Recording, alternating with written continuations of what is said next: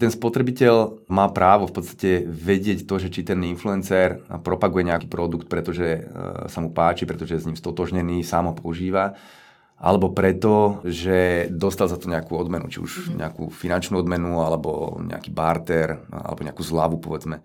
Tá značka do toho nedáva len tých pár stoviek alebo 1000 eur, ktoré dáva influencerovi ako odmenu, ale dáva do toho celú svoju dobrú povesť, dobré meno, no a preto je veľmi dôležité, aby si upravila s tým influencerom vzťahy, tak aby bolo jasné, čo má robiť a naopak, kde sú nejaké mantinely tej jeho propagácie. Tu sa bavíme o použití cudzieho obsahu a slovo cudzí evokuje, že asi teda budem potrebovať nejaký súhlas. Samozrejme, existujú výnimky.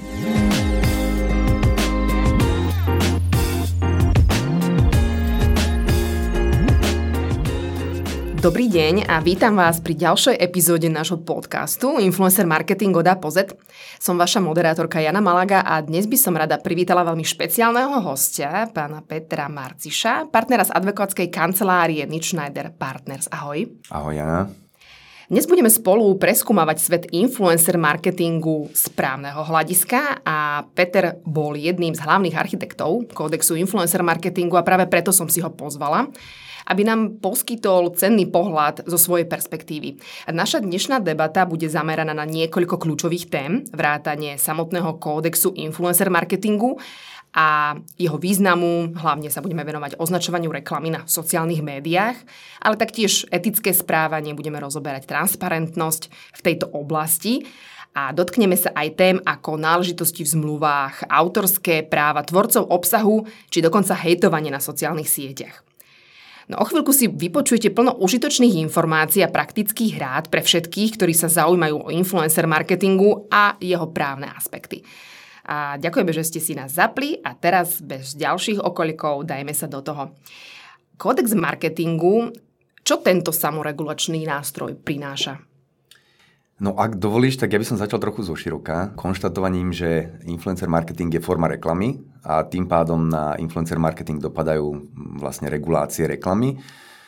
Gro tej regulácie je v zákone o reklame a v spotrebiteľských predpisoch ako zákon o ochrane spotrebiteľa alebo zákon o elektronickom obchode, no ale niektoré aspekty sú aj v ďalších zákonoch, napríklad obchodný zákonník má ustanovenia o nekalej súťaži, vrátane klamlivej reklamy, občiansky zákonník napríklad, ktorý má ochranu osobnosti. No a teraz pre tvorcov video obsahu na online platformách je veľmi relevantný aj nový zákon o mediálnych službách. Takže v tomto kontexte teda ten kódex influencer marketingu nemá ambíciu všetky tieto pravidlá nejako nahradiť a dokonca ani ambíciu ich nejako zhrnúť všetky na jedno miesto, lebo ich je naozaj veľmi veľa.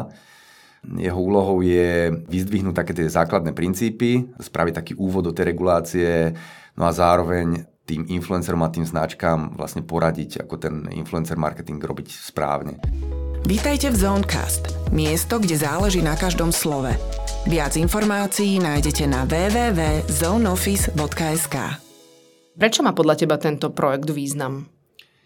No, samoregulácia vo všeobecnosti v reklame má veľký význam. Okrem teda iného, ten systém sankcií, ktorý má, je o mnoho efektívnejší častokrát, ako je napríklad systém súdnej alebo správnej ochrany. Asi každý, kto počúva tento podcast, pozná Radu pre reklamu a jej etický kódex. No a vlastne táto rada má arbitrážnu komisiu, ktorá sa mesačne schádza a vyhodnocuje podnety a zároveň rozhoduje o nich a publikuje svoje rozhodnutia. V podstate sa o tej reklame rozhoduje v čase, kedy to je ešte relevantné, kedy tá reklama je vonku online.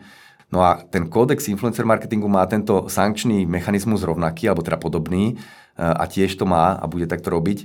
Ale okrem toho možno by som zvýraznil ako takú tú základnú pridanú hodnotu to, že má tú edukačnú funkciu, že nehovorí len, že čo musíš robiť a čo nesmieš robiť, ale v zásade obsahuje rady, najmä čo sa týka teda toho označovania, že tú reklamu musíš označiť a musíš označiť týmto spôsobom, vtedy to bude jasne vlastne komunikované tomu tvojmu publiku, že toto je platená spolupráca. Ty si už načal to označovanie reklamy, nakoľko kódex v iných krajinách, keď sme vlastne ho spolu kreovali a pozreli sme sa na to, tak v iných krajinách vznikali tieto kódexy práve za účelom, aby sa nastavilo správne označovanie reklamy na sociálnych sieťach pre tvorcov obsahu, pre influencerov. Prečo je potrebné reklamu označovať napríklad na Instagrame, na Facebooku, na YouTube? No je to preto, lebo vlastne to publikum, tí užívateľia tých sociálnych sietí sú v podstate potenciálnymi spotrebiteľmi a nielen u nás, ale aj v celej Európe sú pomerne teda silno chránení. Takže ten spotrebiteľ má právo v podstate vedieť to, že či ten influencer propaguje nejaký produkt, pretože sa mu páči, pretože je s ním stotožnený, sám ho používa, alebo preto, že dostal za to nejakú odmenu, či už nejakú finančnú odmenu, alebo nejaký barter, alebo nejakú zľavu, povedzme. Tak ak má túto informáciu, ten potenciálny spotrebiteľ, tak vtedy môže spraviť to slobodné rozhodnutie. Ak by to nespravil, tak by mohol sa dopustiť teda skryté reklamy, ktorá je jednou z nekalých obchodných praktík, no a tým pádom by mohol byť sankcionovaný. Zákon vlastne ustanovuje aj výšku sankcií a táto sankcia, alebo tieto pokuty môžu byť ukladané až do výšky zhruba 100 000 eur. A dokonca podľa nového zákona o ochrane spotrebiteľa tam sa budú tie pokuty ukladať podľa tržieb porušiteľa, takže to môže byť významné napríklad pre tých zadávateľov, veľké značky. Takže jednak ten zákon teda hovorí, že nesmieme robiť skrytú reklamu, no ale jednak samotné tie platformy, každá z nich má nejaké svoje pravidlá, no a pre prípad platenej spolupráce, tam kde je nejaký influencer odmeňovaný za tú propagáciu, tak tedy tá platforma vyžaduje, aby tú spoluprácu označil relevantne. Čiže napríklad Instagram má pre tieto účely vytvoril štítok plateného partnerstva a hovorí o týchto veciach. Môžete si kľudne pozrieť aj Branded Content Policies, ktoré má samotná platforma.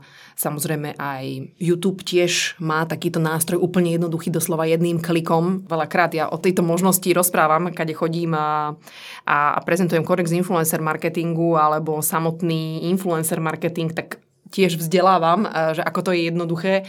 Lebo je to úplne prirodzené, preto o tom dnes aj hovoríme, lebo ja si uvedomujem, že tí influenceri nie sú marketéri, hej, nemusia mať vedomosť o tom, čo tá platforma ponúka, ale mali by mať určite neznalosť zákona neospravedlňuje a mali by poznať, keďže za tento obsah dostávajú peniaze, čo sú povinní, či už ako fyzická osoba, alebo ako právnická osoba urobiť.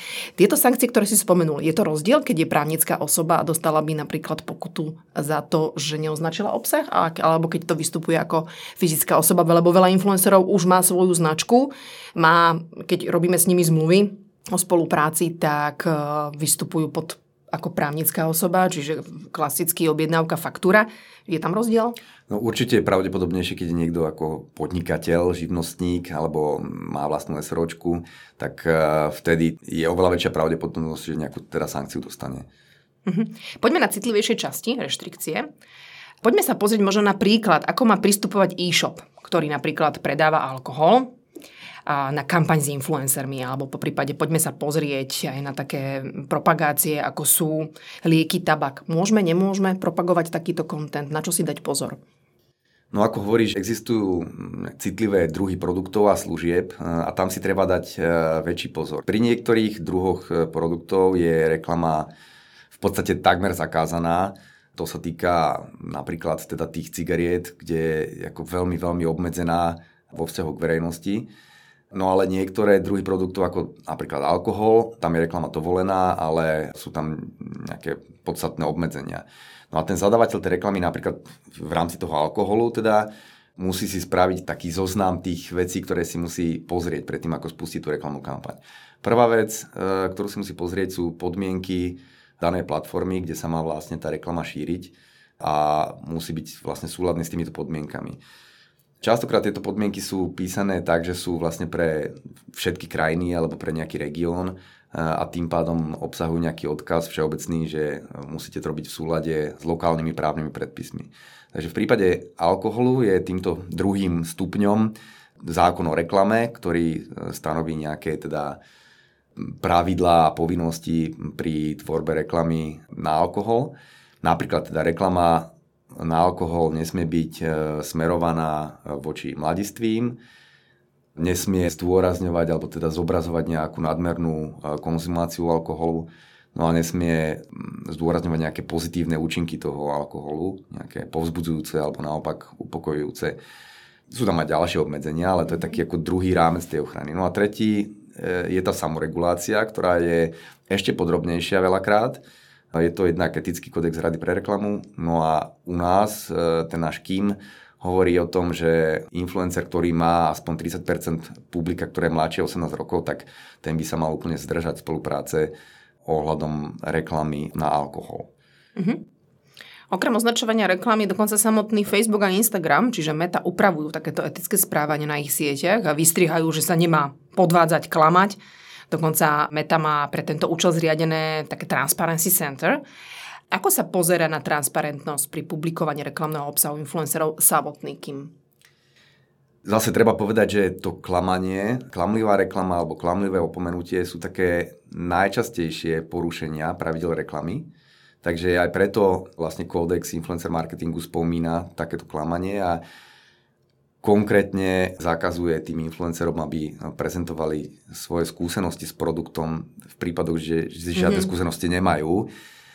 No a zároveň im vlastne ustanovuje, aby sa zdržali zamlčiavania nejakých podstatných informácií. A to je veľmi dôležité, lebo zamlčaním nejaké podstatné informácie môžete spôsobiť, že ten spotrebiteľ spraví nejaké rozhodnutie, ktoré by inak nespravil. No a to je vlastne podstata aj toho klamlivého opomenutia, ktoré je nekalou obchodnou praktikou. Takže to sú také dve základné veci, ktoré ten kódex rieši z tohto pohľadu. Čiže tam je veľmi kľúčové a dôležité, aby značka na jednej strane influencera informovala, poskytla mu všetky informácie, ktoré má a zároveň, aby si ich influencer pýtal tieto informácie. Čiže je tam nejaký vzťah medzi subjektami a veľakrát pri spolupráci medzi influencermi a zadávateľmi môže teda nastať veľa takých rôznych situácií. A my v agentúre pre tieto účely, keďže sa jedná o obchodný vzťah, vytvárame objednávku alebo uzatvárame zmluvu o dielo podľa toho, či je to fyzická alebo právnická osoba. A my sme sa o tom aj bavili v minulosti o takejto objednávke a si mi pekne zhrnul, čo by mala táto objednávka obsahovať. Takže myslím si, že toto je zaujímavá informácia, aby si to vypočuli nielen značky, lebo veľakrát od nás pýtajú, že poskytnite mi takú základnú objednávku, ako by to malo vyzerať. Google ich veľmi veľa nepozná, takýchto objednávok. Čo by mala obsahovať? No ešte k tým poviem, že čo by mala obsahovať, tak by som povedal to, že ten vzťah medzi tým influencerom a tou značkou je dosť špecifický v tom, že na jednej strane máme značku, častokrát je to nejaká veľká korporácia alebo banka, alebo poisťovňa a na druhej strane máme influencera, ktorý je vlastne jednotlivec a je mu zverená propagácia celej tej veľkej značky. Takže v podstate tá značka do toho nedáva len tých pár stoviek alebo 1000 eur, ktoré dáva influencerovi ako odmenu, ale dáva do toho celú svoju dobrú povesť, dobré meno, no a preto je veľmi dôležité, aby si upravila s tým influencerom vzťahy, tak aby bolo jasné, čo má robiť a naopak, kde sú nejaké mantinely tej jeho propagácie. No a teraz k tomu, čo by mala obsahovať. Samozrejme, mal by tam byť základný rozsah toho, čo sa očakáva od toho influencera, to znamená, ja neviem, počet príspevkov, to, kde sa tieto príspevky budú propagovať, nejaká frekvencia pridávania tých príspevkov a takisto nejaký čas alebo obdobie trvania tej spolupráce. No a samozrejme, na druhú stranu má byť dohodnutá odmena pre influencera, či už celkovo za celý projekt alebo za tie jednotlivé príspevky. To sú také základné dve veci. No a potom je kopec ďalších tých vecí, ktoré by mala riešiť. Buď to teda tá podrobná objednávka, alebo zmluva, klasická papierová alebo elektronická zmluva. No a to sú hlavne teda licencia, pretože ten influencer vytvára častokrát autorské dielo, no a tá značka by mala si v tej zmluve dohodnúť, že akým spôsobom bude to dielo používať a mala sa snažiť, povedzme, čo najširší súhlas získať od toho influencera, aby mohla na vlastné účely, ako sa aj to hodí, používať ten content, ktorý influencer vytvorí. Okrem toho by tam malo byť nejaké ustanovenie o tom, že influencer sa zaväzuje dodržiavať právne predpisy a takisto si viem predstaviť, že tam je aj odkaz na ustanovenia samoregulácie, napríklad teda kódexu influencer marketingu. No a dáva sa k tomu ešte tzv. Moral clause, kde je vlastne zaviazaný influencer k tomu, aby sa zdržal akéhokoľvek konania, ktoré by mohlo poškodiť dobré meno tej značky. No toto tam nemáme v tej objednávke, dobre, že sa o tom bavíme. Dobre, tak to sa potom ešte budeme detaľnejšie po nahrávaní rozprávať o tom, ako to celé tak ešte vylepšiť. No ale čo je možno, že ešte podstatnejšie a čo vlastne odlišuje tú zmluvu od e-mailovej komunikácie, lebo vlastne aj formou e-mailov sa dá dohodnúť a uzatvoriť v podstate zmluvu a takisto aj ústne, ale keď to máte napísané, no tak tam si môžete samozrejme dohodnúť prípady, že čo sa stane, ak ten influencer poruší tie svoje povinnosti. Mm-hmm. No a jednak to môžete mať ako právo odstúpenie od zmluvy a jednak si môžete definovať nejaký nárok na zmluvnú pokutu alebo nejaké zníženie tej jeho odmeny. Aj keď si nedohodnete toto v zmluve, tak máte nejaké práva podľa zákona, no ale v tej zmluve si viete presne povedať, lebo ten zákon je ako všeobecný, tak on vám nebude definovať jednotlivé porušenia toho influencera, no a potom sa môžete ako dostať do sporu, bolo porušené, nebolo porušené, vznikol ten nárok, nevznikol, zatiaľ čo v zmluve, keď si to jasne nadefinujete, tak viete, že on napríklad má spraviť nejakú mikulášskú kampaň, a spraví ju deň po Mikulášovi, tak sa to určite minulo účinkom. Rovnako možno, že zmluvná pokuta je dôležitá v prípade, že sa dohaduje s influencerom, že napríklad po dobu 3-6 mesiacov po skončení tej spolupráce, že nebude spolupracovať s konkurentom. No tak pre tieto prípady je vhodné dohodnúť zmluvnú pokutu, aby ho tá zmluvná pokuta vlastne odradila od týchto spoluprác, aj keď by mohli byť pre ňoho lukratívne. Uh-huh. Ty si už teda načal, že tie informácie, ktoré sú v maili, postačuje to, alebo naozaj vždy ísť do tej zmluvy, objednávky, ktorá by definovala? No ako právnik ti určite musím povedať, že je lepšia tá zmluva, lebo dopredu vieš vlastne, že aké práva a povinnosti má jedna a druhá strana, takže potom nedochádza k prekvapeniam. Lebo kým sa nič nedeje, tak v podstate to jedno, či máš zmluvu alebo nemáš, ale keď sa niečo stane, tak vtedy je dôležité, že sa máš o čo oprieť. No a keď máš pekne správnu zmluvu alebo podrobnú objednávku, kde máš presne ten nejaký skutkový stav zadefinovaný, tak presne vieš, čo máš robiť a zároveň tá druhá strana sa nemôže tváriť nejako prekvapenie. Áno, z praxe zisťujeme, včera sme riešili trošku krízovú komunikáciu, kedy sme v objednávke zabudli opomenúť informáciu, bola to súťaž na Instagrame a stalo sa nám to, že momentálne títo výhercovia ešte nedostali svoju výhru, pretože je hektické obdobie. Hej, výherca očakáva, že keď získa nejakú výhru v nejakej spotrebiteľskej súťaži, tak chce tú výhru zajtra, hej, obrazne povedané, že očakáva kuriéra zajtra. A samozrejme značka, tak tá, akože my vystrihame značky, že skúste to do tých 30 dní, teda poslať tú výhru najneskôr samozrejme. Sú prípady, kedy tie značky to vedia procesovať do týždňa a nie je problém s týmto. V tomto prípade tu zlyhala trošku komunikácia, lebo influencer nám to poslal až po 10 dňoch. Všetkých tých 3 výhercoch, lebo na jedného čakal. Tento e-mail si kolegyňa nevšimla dôkladne, takže tiež meškala informácia na značku. A teraz značka si tiež nevšimla tú informáciu a proste úplne, že fakt viacero takých zlých situácií nastalo. Takže teraz už influencerka včera nahnevaná nám volá, že mne tu vypisujú moji výhercovia tejto súťaže a v skutočnosti značka, ktorá chcela touto súťažou si vylepšiť renomé, si ho v skutočnosti poškodila, lebo je momentálne v tom svetle ako značka, ktorá klame, zavádza, robí súťaže, kde nie sú vyplatené vlastne výhry.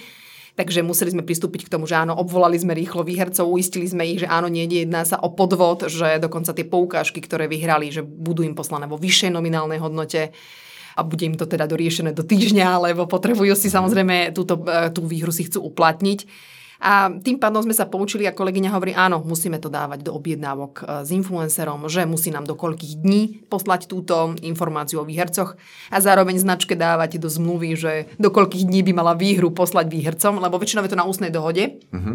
Veľakrát je to nevypovedané a my si niečo myslíme, značka si niečo myslí, len nie je to dopovedané. Takže určite áno, je veľmi dôležité tieto zmluvy objednávky riešiť. A v prípade, že nastane nejaký problém, že niektorí z bodov, ktoré sú aj v zmluve uvedené, nie sú dodržané, aké mám možnosti? Či už máš tú zmluvu, alebo nemáš, tak máš nejaké možnosti zo zákona. Zákon definuje situácie, kedy vlastne strana, ktorá je poškodená nejakým porušením povinností, tak môže odstúpiť od zmluvy. No a takisto si viem predstaviť, že zo zákona by mohol niekto uplatniť nejaký nárok na zľavu. Ale ako som povedal, ten zákon je všeobecný, takže presne na to je dobrá tá zmluva, že tieto sankčné mechanizmy sa dohodnú vopred a jasne ti povedia, v ktorom prípade strátiš napríklad nárok na odmenu alebo na jej časť, alebo v ktorom prípade ide o tak závažné porušenie, že celú spoluprácu končíš a odstupuješ od tej zmluvy.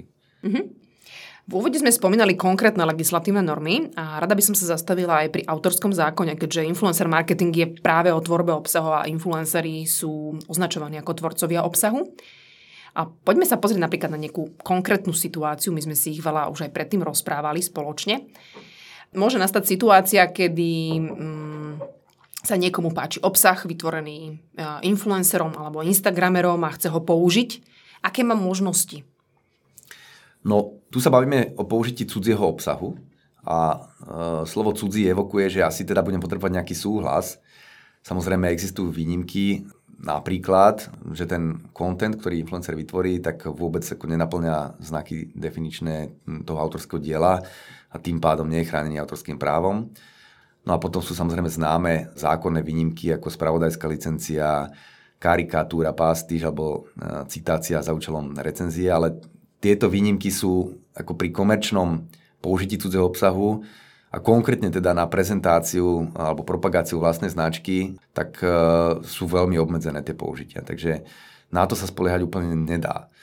A tým pádom mi ostáva, že naozaj potrebujem teda nejaký súhlas a tento súhlas môže byť daný rôznymi spôsobmi. Jedným z tých spôsobom je, že ten influencer si vytvorí nejaký profil, ktorý mu umožní tá platforma a ktorý má nejaké charakteristiky, napríklad teda, že je verejný, a dokonca má nejakú funkcionalitu, ktorú teda influencer povolí, že tretie osoby môžu zdieľať ten obsah. No tak vtedy on vlastne dáva licenciu na takéto použitie tým, že si vlastne odklikne to, že umožní túto funkcionalitu. Tá tretia strana môže použiť ten obsah, ale ani tu ho nemôže nejako bezbreho použiť. Aj keď má teda zabezpečené nejaké autorské práva alebo teda súhlas na použitie, tak musí dávať pozor na to, aby sa nedopustila nejakého nekalého súťažného konania. Napadá ma hneď ako prvé nejaké parazitovanie. Že nemôže značka, nejaká povedzme menšia, začínajúca, teraz sa spustiť na vlne popularity toho influencera a pridávať content, na ktorý v podstate nemá nejaký nárok na tú jeho slávu. Takže to by mohlo byť parazitovaním na jeho povesti. No a ak sa jedná o použitie cudzieho obsahu, obsahu influencera, ako mimo nejaké funkcionality, ktoré umožňuje tá platforma, tak vtedy je potrebný súhlas toho influencera. A dokonca teda ešte nemusí stačiť. Niekedy totiž ten influencer dal tie majetkové práva k tomu dielu, toho, čo vytvoril, nejaké ďalšej osobe, spravidla tej značke, pre ktorú to robí. Takže ten súhlas je potrebný od toho nositeľa tých majetkových práv. Takže to je treba si uvedomiť, že keď používam cudzí obsah mimo štandardizovaný proces tej platformy, tak si musím dať veľký pozor, že či mám naozaj súhlas tých osôb, ktoré sú oprávnené s tým dielom nakladať. A čo robiť, keď mi môj obsah niekto ukradne, že nemá tieto informácie, toto povedomie, túto slušnosť? No, prípady, alebo príklad môže byť, ja neviem, že cestovná agentúra použije fotku travel blogera, hej, lebo sa im páči, dá si ju dokonca na svoj Facebook, hej, a prezentuje tam nejaký zájazd do exotiky. Toto je aj reálny príklad, kedy sme to riešili. Tak ako postupovať? Tak tuto ide zjavne o porušenie autorských práv, ak nebol daný súhlas, takže ten influencer má viacero možností, ako postupovať, a začal by som tým najefektívnejšími a prvá by bola hneď možnosť, že ísť za zdrojom. Takže obrátiť sa na toho porušiteľa a žiadať od neho buď to teraz stiahnutie toho obsahu, alebo vyplatenie nejakej formy, v podstate nejakého licenčného poplatku za používanie toho diela. Napríklad teda v tomto prípade tej fotografie. No ak to nevedie k ničomu, tak ďalším efektívnym spôsobom je nahlásenie platforme, na ktorej vlastne ten content bol, alebo na ktorej sa šíri. No a väčšina tých platform má nejaké mechanizmy nahlasovania závadného obsahu, porušení autorských práv a mechanizmu zároveň riešenia, posudzovania a vyhodnocovania týchto podnetov. Takže to by mohlo platiť tiež. No a ak teda tieto dva spôsoby nezaberú, no tak potom sa môžem klasicky obrátiť napríklad na súd.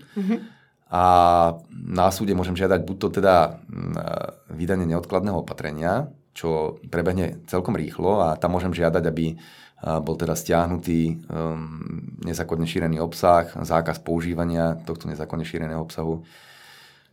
Alebo môžem teda podať klasickú žalobu, kde sa môžem teda okrem toho zákazu domáhať aj náhrady nemajetkovej újmy, náhrady škody alebo vydania bezúvodného obohatenia. Potom si viem predstaviť ešte, že by sa dala nejaká teda ochrana zabezpečiť aj prostredníctvom správneho práva, to teda konkrétne pre porušenie zákonu o reklame, lebo aj zákon o reklame hovorí, že reklama nesmie neoprávnene zasahovať do práv tretích osôb bez ich súhlasu, takže aj tam si viem predstaviť podnet Slovenskej obchodnej inšpekcii, povedzme, pre porušenie zákona o reklame a tam by hrozilo teda tomu porušiteľovi vlastne tie sankcie, tie pokuty. No a poslednou možnosťou, to je také, právnicky sa hovorí, že ultima ratio je možnosť nejakého trestného oznámenia, preto lebo trestný zákon pozná skutkovú podstatu trestného činu porušovania autorských práv, takže aj takáto možnosť existuje. Keď už ťa to mám, tak rada by som sa spýtala na takú chuťovečku v rámci sociálnych sietí, lebo sociálne siete sú to naozaj, je to priestor, ktorý je veľmi taký otvorený, hej, a tí ľudia veľakrát pod tou identitou nepoznaného človeka veľakrát vystupujú pod rôznymi nickmi, niektorí majú profily, dokonca deň majú fotografiu a nepriznávajú svoju identitu, tak tým pádom to niektorých ľudí ako keby tak navádza byť zlý na tých sociálnych sieťach, na iných. A hovorí sa, dosť často sa skloňuje slovo hate, alebo trolovanie. A aké mám právne možnosti, keď som napríklad influencer alebo značka a na sociálnej sieti ma niekto hejtuje a sadnú si na mňa trolovia, že sú tam nejaké možnosti vôbec? No, tej nenávisti je tam toľko na tom, v tom online priestore, že sme si tak trošku zvykli na to a stali sme sa imunnejšími, možno voči tej nenávisti, ale nerád by som to ja teda osobne akceptoval ako nejaký štandard, ktorému by sme sa mali prispôsobiť. Keď vznikala teraz na európskej úrovni nová legislatíva ohľadom digitálnych služieb, tak celá vlastne iniciatíva sa niesla pod heslom, čo je nezákonné offline, by malo byť nezákonné aj online. Takže to je taký veľmi jednoducho zhrnutý vlastne spôsob tej regulácie, ktorá už teraz platí. No a ten človek niekde je schovaný za nejakým anonymným profilom, by si mal uvedomiť, že teda nemôže si robiť čokoľvek, že sa môže dopustiť porušení, ktoré môžu viesť k jeho súkromnoprávnej zodpovednosti, ale zároveň aj trestnoprávnej zodpovednosti. Tuto influencer, ak by si na ňo sadli nejakí hejteri, tak samozrejme má možnosti právnej ochrany prostredstvom ochrany osobnosti a takisto sa môže teda domáhať svojich práv pred súdom. No ale zároveň, ako som spomenul, je tu tá trestnoprávna rovina. Trestný zákon pozná napríklad skutkovú podstatu nebezpečného elektronického obťažovania, alebo ďalšími môže byť, ja neviem, ohováranie. A ak naozaj je ten hate alebo tá nenávisť tak silno smerovaná voči jednej osobe alebo voči nejakej značke, tak určite si viem predstaviť, že sa to môže dostať až k tomu trestnému oznámeniu.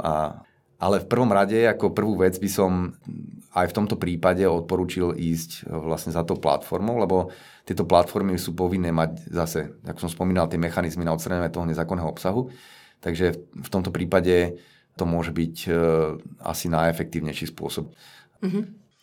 Vyhrážanie sa na sociálnych sieťach je to tiež taký už pomaly slovenský normál a veľa influencerov dostáva do interných správ naozaj veľmi škaredé veci.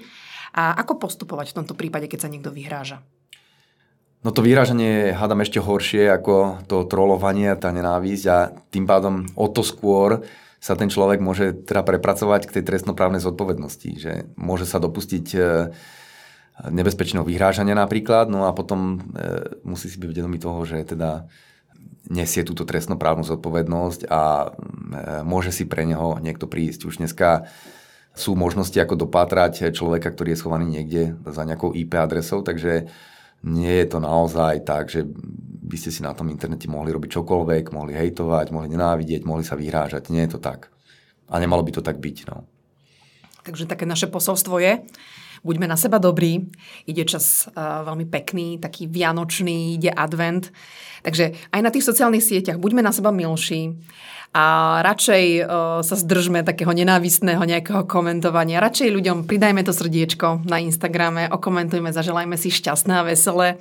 A ja verím, že v roku 2024 a nebudeme riešiť žiadne podnety v rámci Kódexu influencer marketingu a ešte v rámci teda KIMu alebo Kódexu influencer marketingu Viac informácií nájdete na www.kodexinfluencermarketingu.sk. Ďakujem, Peťo, že si prijalo naše pozvanie. Ja ďakujem za pozvanie. A ak by ste mali akékoľvek otázky práve na, a ste influencer alebo značka práve na túto oblasť, tak neváhajte sa na neho obrátiť. Ďakujem. Ďakujem, pekný deň. Pekný deň, máte sa.